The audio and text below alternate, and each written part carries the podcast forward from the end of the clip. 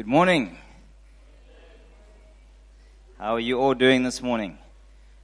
Pretty, pretty hot, I'm guessing, if I judge by uh, yesterday. In fact, yesterday went down as one of our hottest days in history. I saw a meme go out of the Earth, Cape Town, and the sun. And apparently, some areas hit 47 degrees. And so it certainly felt like that in our house last night. I must say, I don't think I slept at all and I'm sure it was the same for most of you. So if you are tired and you fall asleep during my sermon, I'll put it down to the heat and not to my message. But I loved um, what Daniel was sharing about the heart and how quick we are to forget and um, the goodness that God has done in us. And so the title of my message this morning is The State of Our Hearts. And I want to look at the condition of our hearts, not just physically, but also spiritually. And physically, it's, it's quite easy to understand the heart. There's not a, lot of knowledge about it. You know, it pumps blood around the body. Um, it's quite straightforward from that point of view. But spiritually, what does it mean when we talk about the heart? What does the heart mean from a spiritual sense? And if we look through the scriptures and the history of it, we get an idea of what the heart means spiritually. We know that David was a man after God's own heart. So we know that God has a heart. We know that God looks at a man's heart and not at his outward appearance, as he said to Samuel. And how God looks at our hearts tells us a lot about what he thinks of our character, where our heart is at. We also know it's mentioned a lot in the Bible. Now, I'm not someone who normally likes to do the whole importance of words versus the number of times it appears in the Bible correlation, because if I were to do that, what do you think the two most important words in the Bible are? Any guesses? If, it's and and the. Both mentioned 22,000 times. So you can read into that what you want to. But it is notable the word heart is mentioned over 826 times in some translations, only beaten by some of the big hitters like Father, God, Jesus. And also, heart and love are mentioned almost an identical amount of times in the word, which I think is really cool.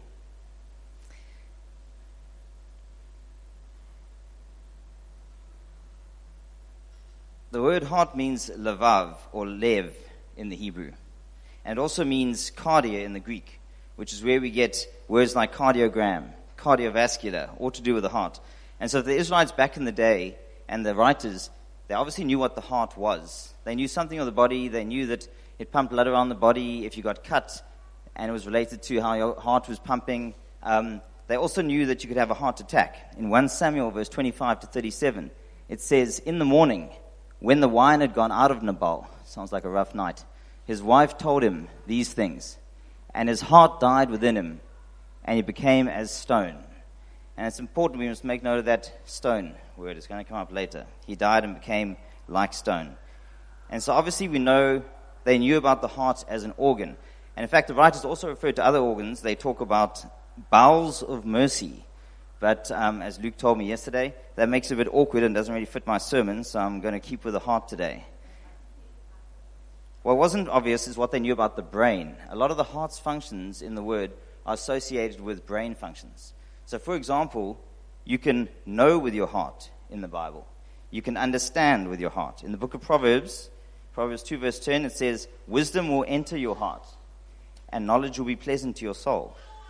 The heart is also used to discern between truth and error. It signifies thought processes, it's where we feel emotion. Hannah felt pain when she couldn't bear children. You can feel joy in your heart. It's where our affections lie. It talks about the desires of our heart. In 2 Samuel 7, verse 7, 7 verse 3, then Nathan said to the king, King David, Go and do all that is in your heart, for the Lord is with you. And so the heart represents the essence of human nature spiritually. It's the center of a lot of our functions, our intellect, our emotion, and our will. It's where we make choices. It's very symbolic. It was symbolic then and it still is today. How else would you love your Facebook friends' comments if you didn't have your heart emoji to show them so? We don't say, I cardiac muscle Jesus with all my heart. I doubt Kina would have been very impressed on our wedding day if I had said, Hey, baby, I love you with all of my brain. That was a well thought out and rational decision. It wouldn't have gone down well. So the heart today is still a symbol and it's still symbolic. And so spiritually, when we talk about the heart, it's not just an organ. It represents so much more than that. Proverbs 4.23 says, Above all else, guard your heart, for it is the wellspring of life. Other translations say, everything you do flows from it. So spiritually, we have to guard our hearts because everything we do flows from it. It represents who we are, what we think, what actions we take, how we experience emotion. Some people refer to it as the soul. When your heart spiritually is doing well, your whole body's healthy. When your heart's sick, your whole body's sick. David, after he committed murder and adultery, said in Psalm 51, Create in me a pure heart, O God, and renew a steadfast spirit in me. You notice he didn't say, Heal my broken heart, fix parts of it, help me with this. He said, Create a new heart, a pure heart in me.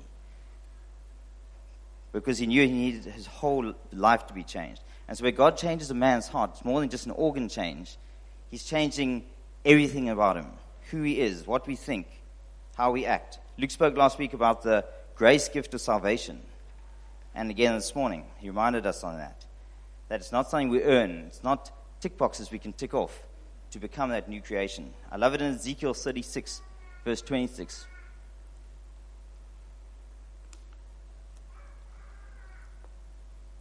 And I will give you a new heart, and a new spirit I will put within you. I'll remove the heart of stone. Remember, Nabal died, became like stone, represents death, from your flesh, and give you a heart of flesh. And I love this picture of this dead stone heart that cannot possibly pump blood or do anything. And all of us would die if our heart was in that state. To this heart of flesh, pumping life giving blood all around our body. And the represent the, the metaphor of a heart transplant focuses on the physical organ, whereas this represents a change to our whole lives. But the reality is, as Luke says, sometimes we think we can earn salvation. We can earn God's love. We know better than God. And the picture I had for that is imagine you're in a heart transplant and someone's doing a heart transplant in your life and you're awake because you like to be in control. And the surgeon, you're saying to him, I'm sure, I'm sure it doesn't go a bit more to the left and no, I'm sure it's down a bit. And yeah, okay, let me just take over and do it. I mean, it's ridiculous. But that's how we are with God sometimes. We like to tell him what we think it should be done and how it should go and not trust him as the expert. In order for there to be a heart transplant, there needs to be a donor. Someone has to die. And in this case, Jesus did for our sins. Through Jesus' death, we were able to experience eternal life with God and have this new heart.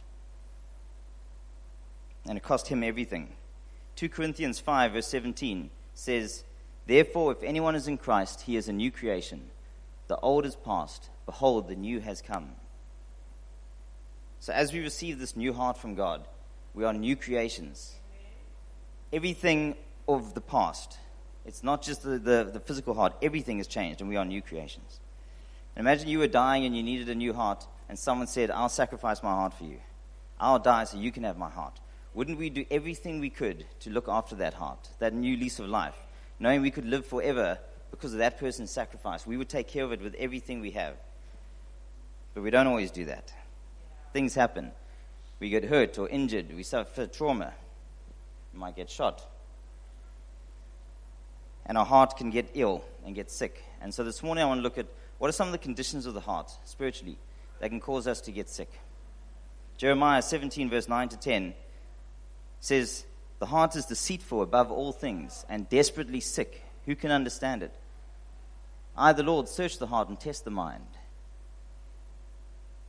And that paints a different picture to this amazing, beautiful new heart we have. Now suddenly saying you can get a sick heart. And Jeremiah was looking at a generation that was sacrificing children and was so far from him that he was wondering, where are their hearts? They can come sick and damaged. And so, what is the state of our heart? What is the condition of our heart? The problem with the heart is it's hidden, both physically and spiritually. It's not so easy to tell what the condition is. So there's some symptoms you need to look at. And so I want to take the physical heart and draw some parallels between that and our spiritual heart. What qualifies me to do this? Well, I'm a doctor's son, which actually means I think I know everything medically, but I'm not trained in that. But as I um, qualified my last sermon on um, flights and pilots. In this case, most of our pilots and doctors and medical students have been moved to other congregations, so I think I'm safe. But my parents are here. and My dad is a doctor, so no pressure.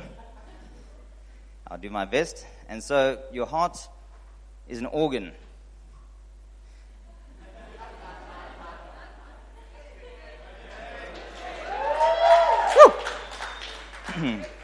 and it pumps blood around your body, and it takes deoxygenated blood from various cells and organs, and it receives it into the right hand side of your heart. And from there, the deoxygenated blood gets pumped through to your lungs, where it gets fresh oxygen, and then from there back to the left part of your, your heart, and then from there off to the rest of the body to bring fresh oxygen and oxygenated blood to your cells and organs. And your body simply would not survive without this heart. It's an amazing system. It works, works really well.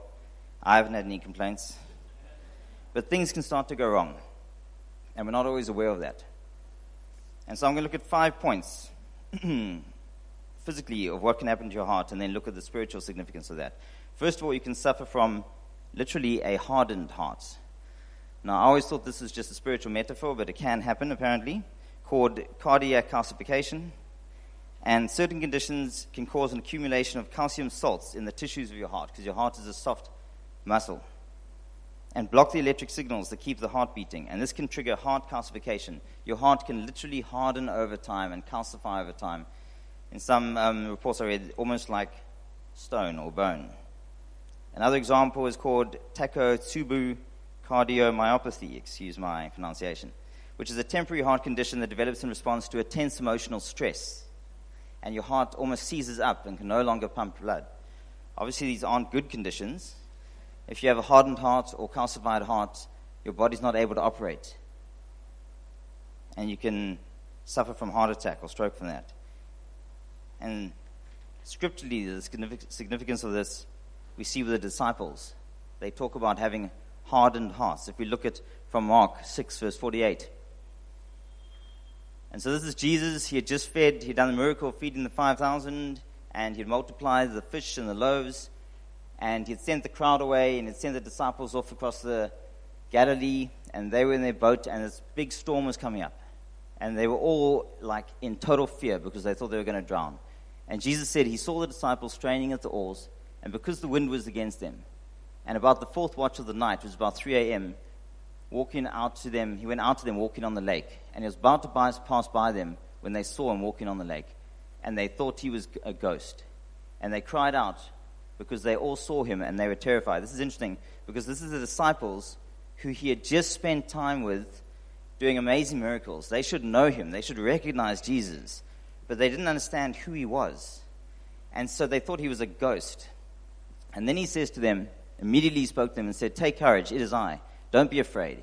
And then he climbed into the boat with them, and the wind died down. And they were completely amazed, for they had not understood about the loaves, and their hearts were hardened. And it's interesting because there are two things. First of all, maybe their hearts were hardened because in the extreme terror of the storm, it was that. Uh, let me go back here.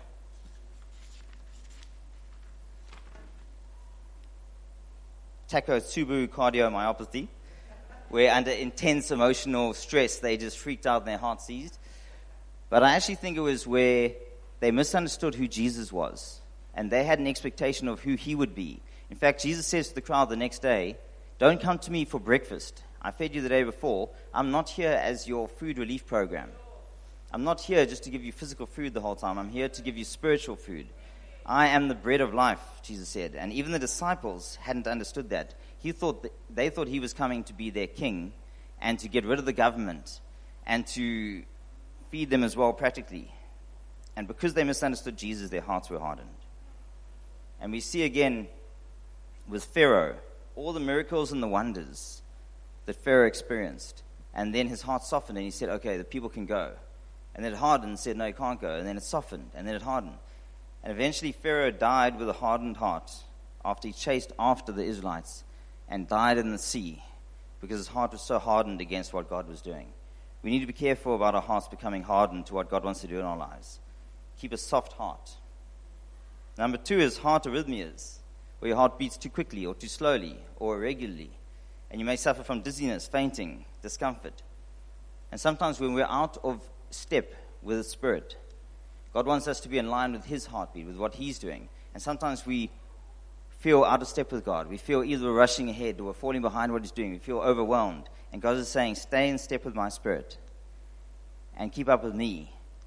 And then you won't be overwhelmed. Then you'll walk out what I have for you. Number three, an enlarged heart. Cardiomegaly. Cardio meaning heart, mega meaning enlarged. You would think this is a good thing. I mean, who wouldn't want a big heart? It means you can run faster, you can be stronger, you can do more. Some athletes even have enlarged hearts where it's been proportionally increased due to all the physical activity they're doing. But you can get an enlarged heart that's disproportionately enlarged. And that's very dangerous because an enlarged heart is not designed to operate at that size. It actually becomes less efficient at pumping blood. And you can actually suffer from stroke or heart, heart failure. An enlarged heart also fails to relax properly and get stiff. Refer back to one, a hardened heart. And so for us, God's created us to be who we are, not to be bigger than we are or do things in our own strength or be full of pride. And when we do that, we're not operating efficiently in what God has for us. And so we must be careful of having an enlarged heart. God's created us to be who we are. Let's be comfortable with that. Number four, heart disease and heart valves, the effect on it called stenosis. Now, it's an amazing system where the oxygenated blood flows through your whole body and the whole body benefits from that. But what happens if there's trauma to the heart or disease or infection? Your heart doesn't operate as it should. And the valves don't fully open or close. Or sometimes you get blood going the wrong direction. And then your heart starts to suffer. And for us, can you imagine if our heart suddenly decided very selfishly, I'm tired of doing my job. I'm just going to take all that deoxygenated blood and I'm just going to hold on to it. What would the effect on the rest of the body? And for us spiritually, sometimes that's what we, what we like to do. Offenses come in, unforgiveness, bitterness, and we hold on to these things. And that's like deoxygenated blood sitting on our heart going nowhere. And God has said, take those things captive, give them to Him. It's like sending them to the lungs for fresh oxygen so it can come back to us full of life, full of oxygen to go to the rest of the body and benefit the body. And we must be careful about holding on to those things. Our heart would not work if it held on to that deoxygenated blood and didn't continue to pump it. Proverbs 13, verse 12 says, Hope deferred makes the heart sick, but a longing fulfilled is a tree of life. Don't hold on to the past and regret and disappointment and disillusionment. Your heart will get sick. And lastly, point number five, my most important point. If you were dozing up until now, it's the time to listen. The next person next to you is sleeping, give them a nudge. This is heart attack myocardial infarction. This is when the heart muscle is cut off from the oxygen it needs to operate. It's due to atherosclerosis, or a slow buildup of plaque, which includes fat, cholesterol, and other substances building up in the coronary arteries. Blood clots form around this plaque, and eventually that life giving blood is cut off, and you have a heart attack. And we need to know the condition of our hearts. It's like the guy who went to the doctor, and the doctor's saying to him about his cholesterol, and he's talking to him about triglycerides and LDL and HDL and all these things. You can see the guy's eyes just glazing over, and he's not listening to him. And eventually, the doctor says, Hey, I'm talking to you. You may look good on the outside, but your heart is clogged. I don't want you to be out jogging one day and just fall, fall down from a heart attack. And the guy says to him, Don't worry, doc, there's no problem with that. I don't jog. I'll be fine. And we don't like to recognize there's an issue there. But God is saying, look at your heart, be realistic about it.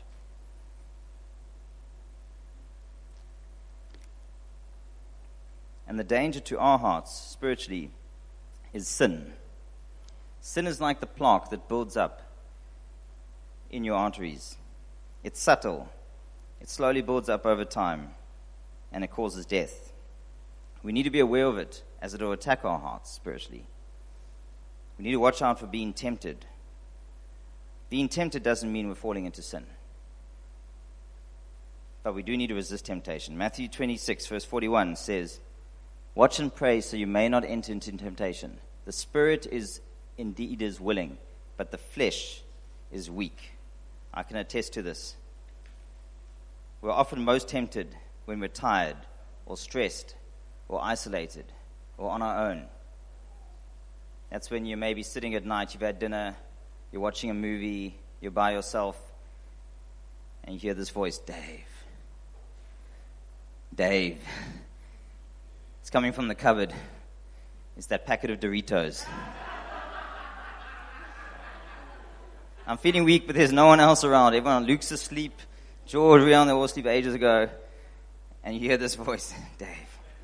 And you say, no, no, no. I've had a healthy dinner full of vegetables and um, fruits. And um, Kina, don't uh, disagree with that. And um, I don't need you right now, junk food. And the Doritos say, just one bite. You know you want to. And so you think, oh, would it be that bad? You know, it's late. I'm a bit hungry. Okay, let me have a, a bite. Oh, that tastes good. And then another bite. And then another bite. And before you realize, realize it, you've finished the packet. And you're like, oh, what have I done? I didn't even want them. Now I feel even worse than I did. And that is what sin is like for us. It tastes good in the moment. It feels good. It's like our relationship with complex carbohydrates.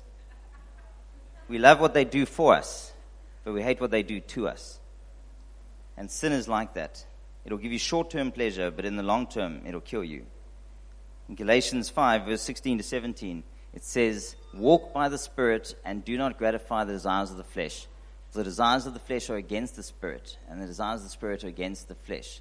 They're opposed to one another. We can't keep giving in to the flesh. We're not alone in the struggle, though. Because Paul, the great apostle, said in Romans 7, verse 15, I do not understand what I do. For what I want to do, I do not do. but what I do, I hate to do. Bit of a tongue twister there. But if this is Paul, the apostle, saying he struggles to do, he goes on to say it's his sinful nature, and he says, I do not do the good I want to do, but the evil I keep on doing. This is a struggle for all of us to look after our hearts, to fight against this. The struggle is real. But God says he will make a way out. In 1 Corinthians. It says, No temptation has overtaken you that is not common to man. God is faithful. He will not let you be tempted beyond your ability. But with temptation, He will also provide the way of escape that you may be able to endure it. When Kina shouts downstairs and says, Come to bed. Don't eat the chips. She's making a way out. God will make a way out. James 4, verse 7. Submit yourselves, therefore, to God. Resist the devil, and he will flee from you. There's a habit we need to develop here of resisting. Resist that temptation. We also have a high priest who's empathized with our weakness. Jesus was tempted in the desert for 40 days. We think it's rough in that moment.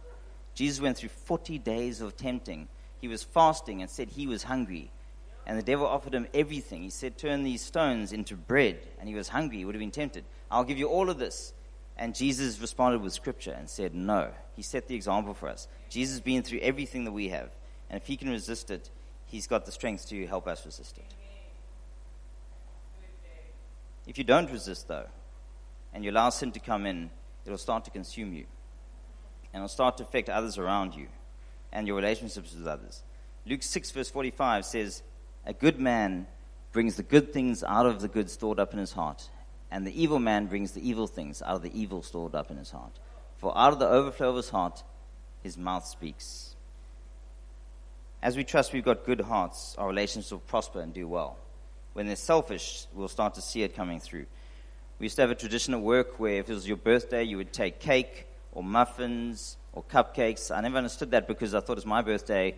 Why am I bringing all this food? But I guess it's better to give than receive. So we used to do that. And um, we found the store that did these amazing donuts, these frosted donuts, and they gave us a super special because we bought so often for them for birthdays that they would deliver to our sto- uh, uh, to, to work.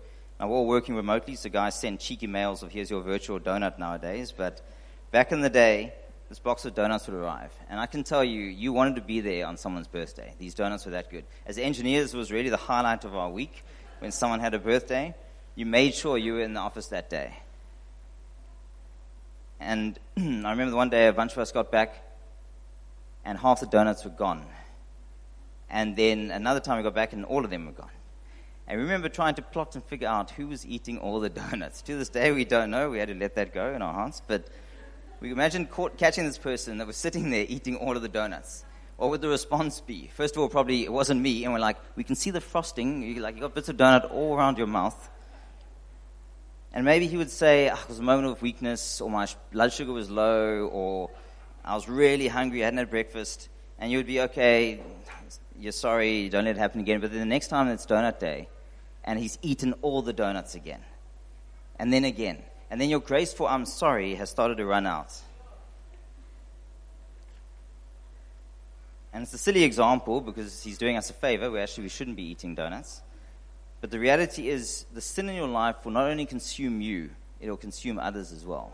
It cannot be satisfied. And we have to cut it off. 1 Peter 5 verse 8 says, Be alert and of sober mind. Your enemy, the devil, prowls like a roaring lion, looking for someone to devour. Not only does he want to devour you, he wants to devour others around you. And so we don't always want to admit the condition of our heart. Why not? Well, we don't want others to know maybe we're not perfect. We're embarrassed about it. We're caught in sin. We like it. We don't want to repent or change. But repentance is the thing that will break the sin in your life as we bring it into the light, as we turn around from it. Now, there's a difference between remorse and repentance. Remorse is saying, I'm sorry. Saying to your body, I'm sorry for having McDonald's today, and I'm sorry for having McDonald's tomorrow, and I'm going to be sorry, body, for having McDonald's the next day. And we all saw what happened with Supersize Me, where the guy's organs started shutting down.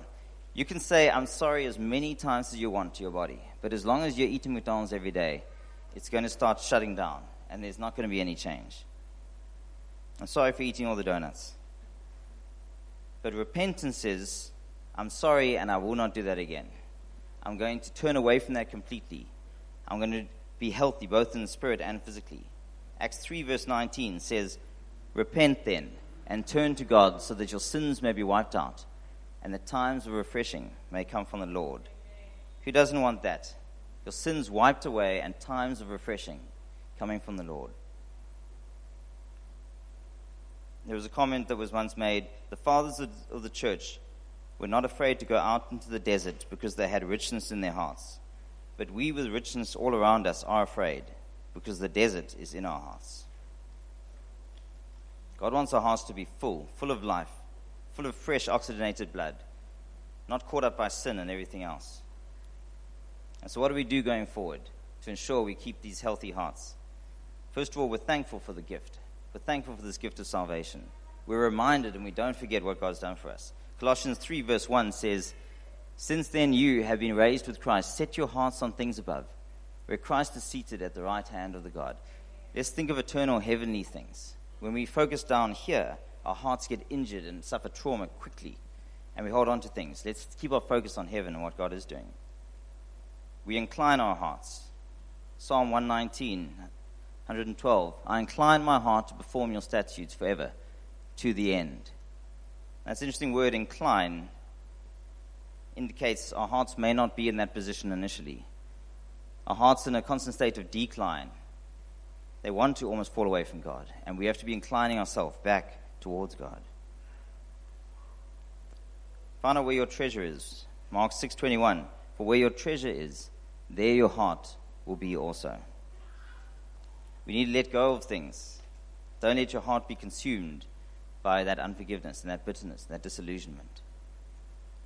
We need to guard our hearts. When people say, he or she broke my heart, we have to ask, well, why did we give it to them? And obviously, there are times where we do risk, and in faith, we give our hearts to people. But be careful with your heart. Don't go around giving it to everyone where it can be broken and hurt. And finally, we have joy in our hearts. Psalm 37, verse 4 Delight yourself in the Lord, and he will give you the desires of your heart.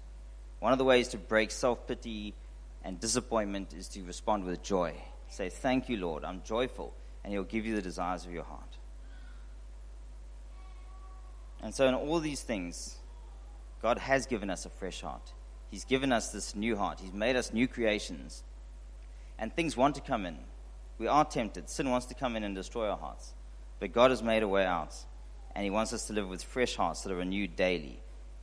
And in closing, Ephesians 3, verse 16 to 19 says, I pray that out of His glorious riches, he may strengthen you with the power through his Spirit in your inner being, that's, so that through Christ, that, that Christ may dwell in your hearts through faith. And I pray that you, being rooted and established in love, may have power, together with all the saints, to grasp how wide and how long and how high and how deep is the love of Christ, and to know his love that surpasses knowledge, you may be filled to the full measure of God.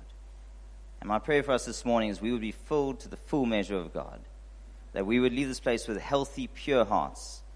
We would rid ourselves of everything that's holding us back, and we would be different from this morning. And so maybe the worship team can come up again. And as I, I started in the beginning, this is not a work we do. There are practical things we can do, but ultimately, God is the surgeon who will change our hearts. God is the one that wants to do the work in us. And so I'd love for us to just go, I'm going to pray for us, and then just go back into time of worship where we just give our hearts again to God and say, God, do that work in me.